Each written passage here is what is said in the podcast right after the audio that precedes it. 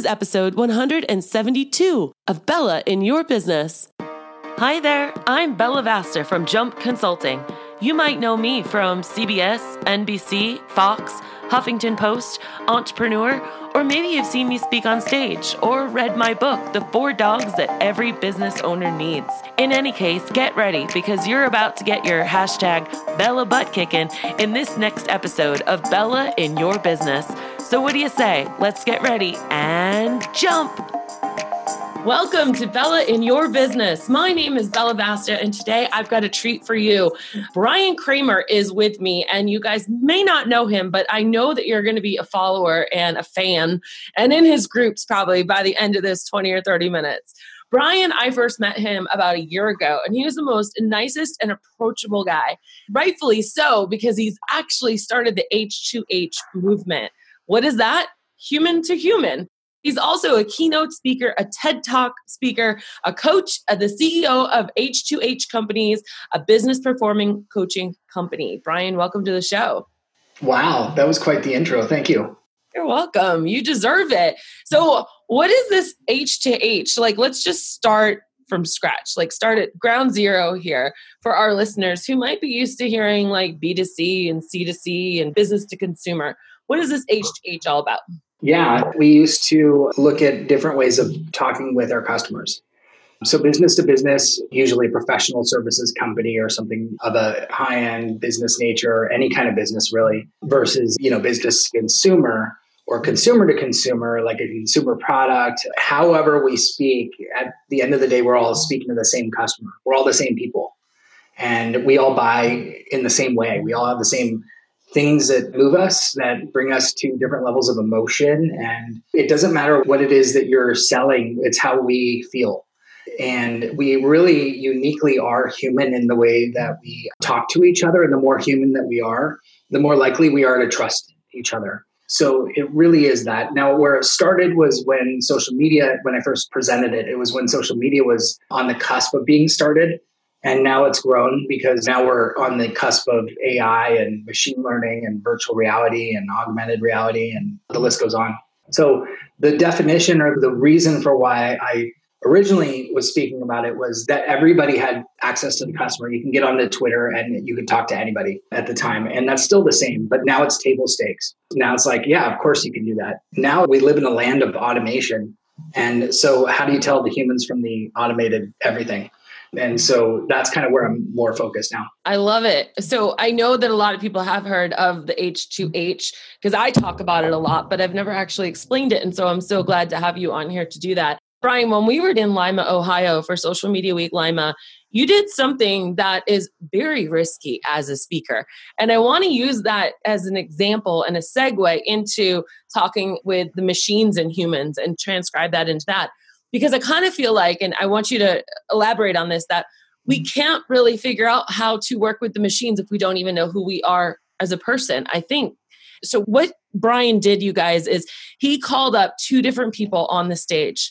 So the heck with the slides, you know, he started off with the slides, but then the heck with the slides, and he pulled two business owners up out of the audience separately.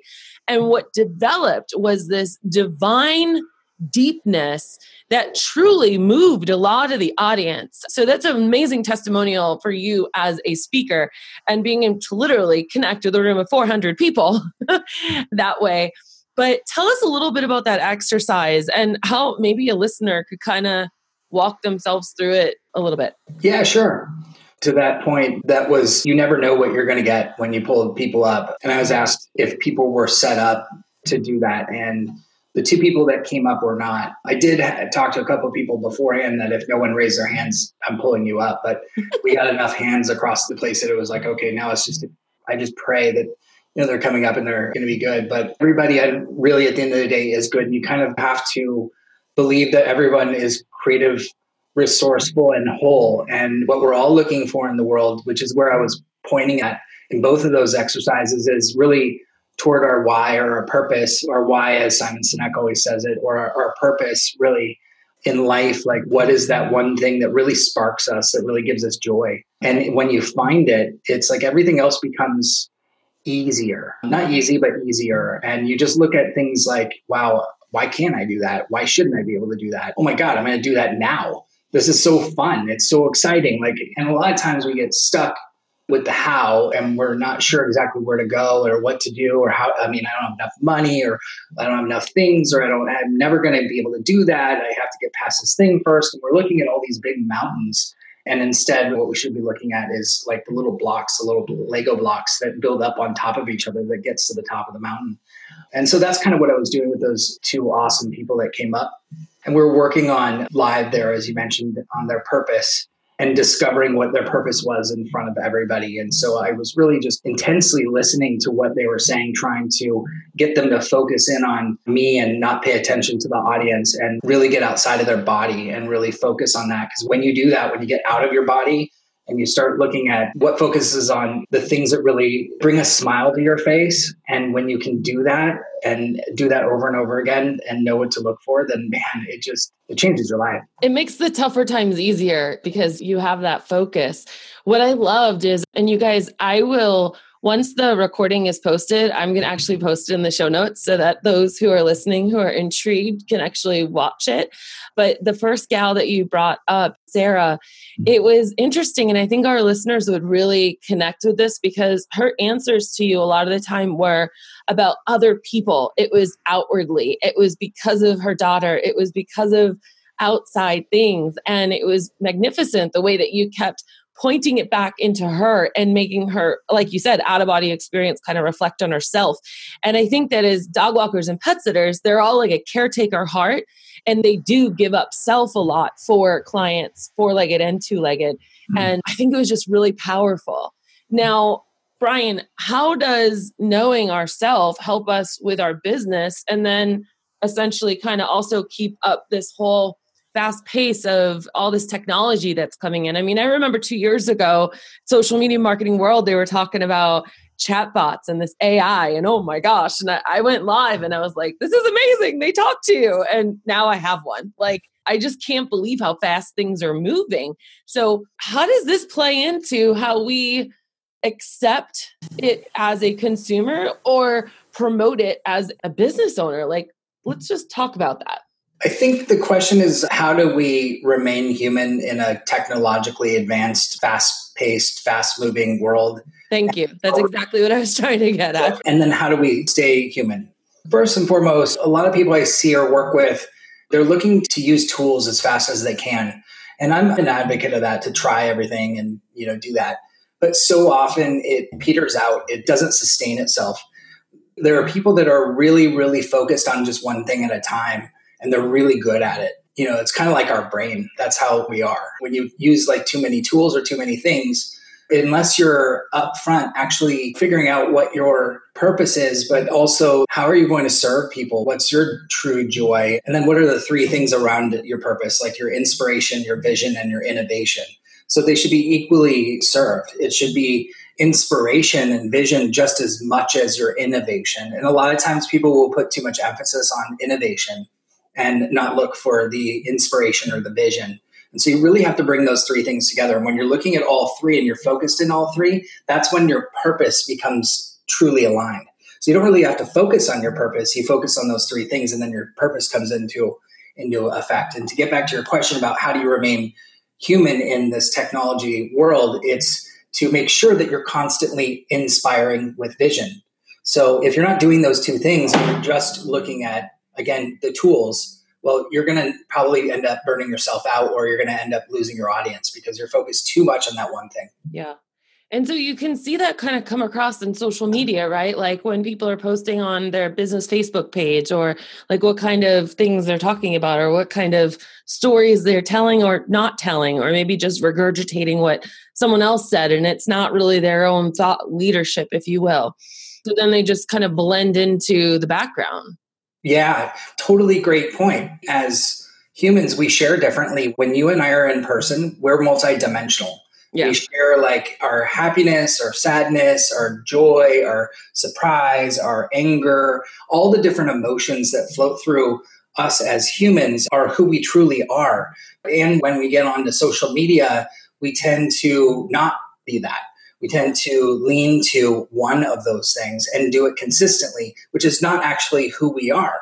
So if we could take our emotions, our different levels of emotions, and then share them, you know, it's kind of like if you're familiar with photography, a photographer takes a picture, and the picture is most interesting when it's taken in thirds. So if the picture's off to the left or off to the right, it's a little more interesting. If it's just in the center every time, it's the same shot. And you know, those are the shots that make us kind of go, ooh, what's that? So we want to divide our social media just to that example into thirds you know, a third about me, a third about other people, and a third about tips or news. But a third is how we actually share in real life. We don't just share all about ourselves, or that would be egotistical. Maybe some people do, but that's not who we should be. And so all of these things are the ways that we share offline. So why not share them exactly that way online too? That's fascinating. There's so much stuff. I know that my assistant who writes my show notes is going to be scribbling the entire time. How can we find out what traits we innately have and how can we transfer those traits into our business so we talked about you know how to like focus on those other three things and our passion will just come out but then like how do we actually marry that with our brand with our company there are different types of sharers. So, not everybody is uniquely the same in the way that we all share. And so, when we ask people to share, like especially within a company, and you go to somebody who is an introvert and you're asking them to share, good luck with that. You want to make the ask of the right person. Uh-huh. If you're asking the wrong person to do something unique within like social media, you want to fit that right person. So that's the first thing. Two is that everybody shares in their own way. So I've actually worked with the New York Times study on sharing when I wrote my second book on the six categories of sharers. So you can divide your whole company up into these types of shares and then make sure that you're actually asking people to do what fits them. And then they're most likely going to go do that because that feels comfortable for them. So the, the six really are the altruist who's a heart sharer, the early adopter who loves to learn as soon as possible and then share something out, the connector who loves to connect two or more people together, the careerist who loves to share thought leadership, and the boomerang who likes to ask lots of questions, or the selective who actually doesn't like to share publicly at all. That's your introvert, and that's the person who would rather share privately. So if you look at each person in those different categories and then start to match them in or really give them the assignment that works best for them, then you'll see an uplift of people wanting to be involved. So I'm writing down the boomerang and the introvert. The boomerang was the one that you said asked lots of questions. Yeah. That's kind of fantastic because I hear a lot of my clients that are just, oh my God, I can't believe they're asking me this. Or I had this this week. You know, I tried to give someone this they wanted more money. So I told them this is how they could market. And I thought that they would really like that. I'm like, well, they might not be motivated by that, or they might not like, you know what I mean? So it's, it's really interesting because there's also, there's so many topics with you, but it also floats into leadership and it's, it's understanding your people and executing and emphasizing their strengths and don't try to like fit a square into a circle basically. Right. Yeah. I mean, What's the name of that book again? It's not. It's actually a research study in, oh, in, um, that New York Times did, and I adapted it actually into an algorithm. And I can share that with you now, or you can do it in the notes and have people take it. I've had thirty thousand people take it, and share it. That would be awesome. Yeah. So if you go to bryankramer.com, and that's Bryan with a Y, Kramer with a K, dot com forward slash personal brand quiz. Once you take it, it shows you exactly which type you are the type that you are is taking into account how you're feeling today. So tomorrow you could feel differently and you could be a boomerang. Today you could be an early adopter. So it really depends. You can get yourself in the mindset of different and become different things. It's just the one that you lean towards the most. How long is the test? Like how long will like it take? 30 seconds. Uh, 30 seconds? seconds? Yeah, there's only like four or five multiple choice questions that might be kind of fun to give to our staff, like just as like a hey, take this, tell me what your results are. And comparing and seeing how you all work together and comparing those different things and making sure that a selective isn't doing one thing versus and you'll see the definitions on the page that you go to and it'll tell you exactly what they're supposed to be doing. What is the best fit for that role? And even if we can't necessarily put everyone in a permanent lane, like you were saying, it depends on the day it's definitely some real interesting stuff to ponder just to kind of like keep in the back of your mind when you are interacting or interviewing or coaching your staff. Totally. I adore you because you're just like this encyclopedia of value bombs. Everyone always says that, but it's true. I mean, it's nuts. You're the best. Thank you so much. So I could take this so many different ways, but one thing that I did want to ask you before I let you go is I know you also do a lot of talking on body language and sales and people being afraid of it. And as pet sitters and dog walkers, our audience, oftentimes a lead comes in, they sign up with us, and then ourselves or the staff members are going into the home meeting with the person face to face, getting their key, meeting their dog. And I know that's always one really hard thing as the owner of a business, a leader, to kind of like help train other people on it because it's really the only time, Bryan, that we ever see our client face to face because then we're just always seeing their dog. They're always out of town or at work. So, like, what would be helpful for us in terms of body language and sales and making that impression for our business and how we can lead and train up our staff to be the best they can be and represent our company the best way. I love that. And it could be an entire podcast on that one question. You know, I'm sorry. but I'll try to give you the shorter version of the answer that I would help people or coach people on, which is how we first meet each other and what we do to get more intimate with each other is, is super important. So, what I see missing is intimacy. I think I mentioned that in Lima. It's really like I see it as into me, you see. I wrote that down on my notes when you did that. And I almost actually put it in my slide deck. Into me, you see. Guys, did you get that? Say it again, Bryan. Into me, you see for intimacy. And it's oftentimes we're guarded and we're holding up and we're going through just like the business like this is what i do this is how i do it this is what and that's not who especially in your industry where you're dealing with an emotional family member and i've got one here i mean we are all about our dog and so like she's either our daughter or their sister and this is a family member. So, you know, this is a really big deal. And the intimacy that you create is really super important. Taking that to the next step is really looking past what are the typical things, but really getting more intimate means making more agreements with that person. And oftentimes we try to cookie cutter our business and say, you know, this is how I do it, this is the way I do it, and this is the days I do it. But these are little emotional creatures that have dietary changes and times of days they do certain things. And i mean there's so many different radical differences between humans and animals that it's not cookie cutter because otherwise we would all be rich and know exactly how to do everything. And so i think getting agreements in place and an agreement looks like actually asking a lot of questions first before you talk. And it's not that you're trying to make a sale, it's that you're trying to understand and serve the animal at the best place possible so that you can be as intimate with that animal as possible. So, how can I really understand the idiosyncrasies of this family member? And everything I'm saying here is the same thing with humans. How do I get more intimate? And then by doing that, what are the agreements that I can make to make sure that we are in alignment for how I can best serve your animal or your person? What when you go through it that direction, it's so much more serving and less selling. What does an agreement look like, Bryan? Is it like, okay, sure, I'll come and I'll make sure that Fluffy goes into the playpen before bed? What does that look like? We can make an agreement around anything. So, an agreement is where we look at something and agree to make that thing happen between the two of us, or I agree, we'll agree to make sure that that happens. And oftentimes agreements are broken because we're human. And then there's assumptions made, which is a whole nother podcast about why did you break that agreement? And so right. what do we do with that, right? Why didn't you email me? Why didn't you call me? Why didn't you tell me that happened? Why didn't mm-hmm. you? And so all those things start to become assumptions in our head for why did that person not tell me or why did they even break the agreement. So agreements only get better the longer you work with that person and get better at agreements. An agreement, what it looks like to answer your question, is where you bring something up transparently and say, This is something that I really need. Would you agree to do that? Now, the other person has the right to say no.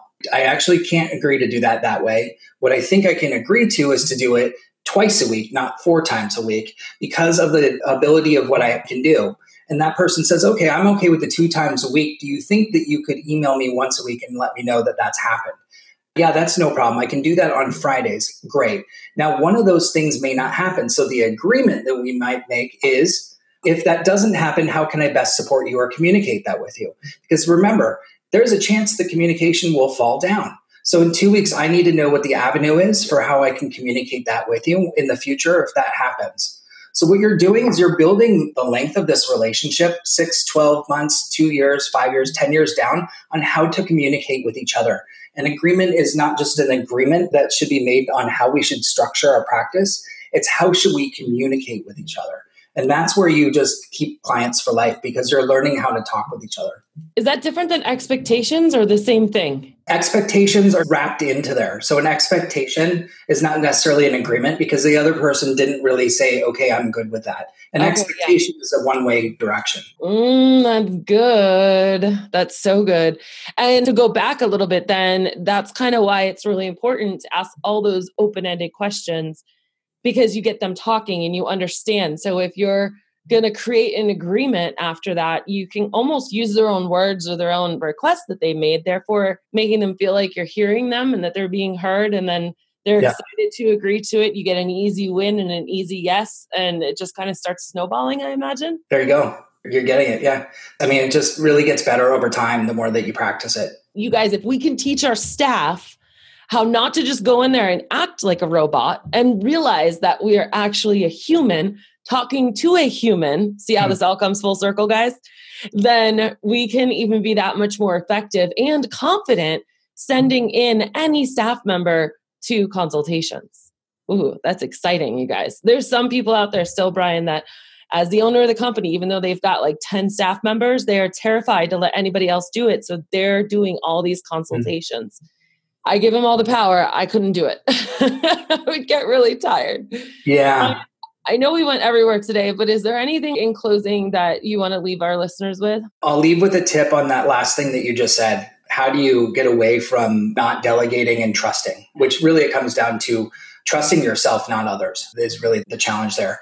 And I would recommend to get past that to actually sit down at a table and practice. Practice making agreements with each other first before you go out. So make an agreement with your staff one to one sit them down and start making agreements with each other and say, we're going to practice making agreements here. And then I want you to now go out and do that with others. And if they pass, meaning they're able to convince you that they can see the value of agreeing to things just with you within your own business, yeah. now they can turn around and do the same thing because the formula is exactly the same. It's yeah. just the communication pattern that you're generating over and over and over again. So sit down with others literally around the table and do this with people in your own business first and then let them go, let them go try it. Like but yeah, that meeting, like staff meeting that like you can kind of just talk and discuss and role play and everyone's always looking for new topics to talk about at staff meetings. So yeah, pair off and and get into twos, and then bring it back. The learning is in the discussion and the debrief. So uh, pair off, go have some agreements, bring them back to the table, and then as a bigger group, discuss what happened, what came out of it, what did you discover? Like, it was there learnings that we can all share with the group that gets them to be able to say, "Wow, this is I didn't get that from that, but I could see where that might come in." Because that's really where the richness is. Okay, you guys pause it and rewind 15 seconds on your podcast player and write down the questions he just said.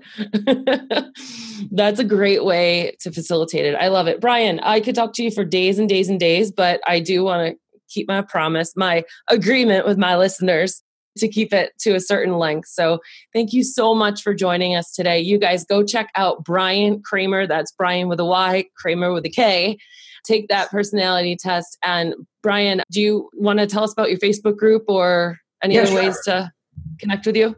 Yeah, we've got uh, just under 3,000 people of absolutely wonderful humans talking about this stuff, leadership and marketing.